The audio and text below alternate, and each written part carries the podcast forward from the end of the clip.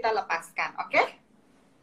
Ya, jadi kita intinya gerakkan tangan atau badan kita sesuai ritme nafas masing-masing kok. Jadi jangan nafasnya duluan, geraknya belakangan. Jadi kita selaraskan antara badan dan nafas ya teman-teman ya. Oke, sekarang kita mulai lagi. Kita tiga step. Ambil nafas sambil gerakan tangan. Ketika ambil nafas, gerakan tangan ke atas.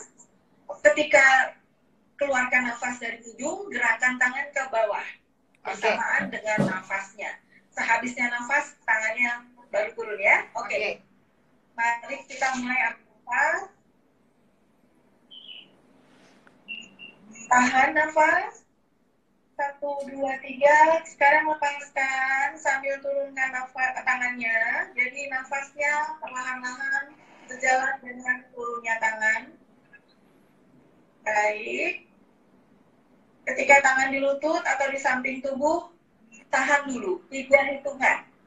Satu, dua, tiga. Sekarang ambil nafas lagi. Ambil nafas sampai habis.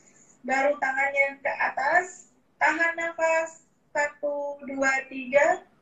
Lepaskan perlahan-lahan dari hidung. Tangannya turun. Perlahan-lahan dengan nafas.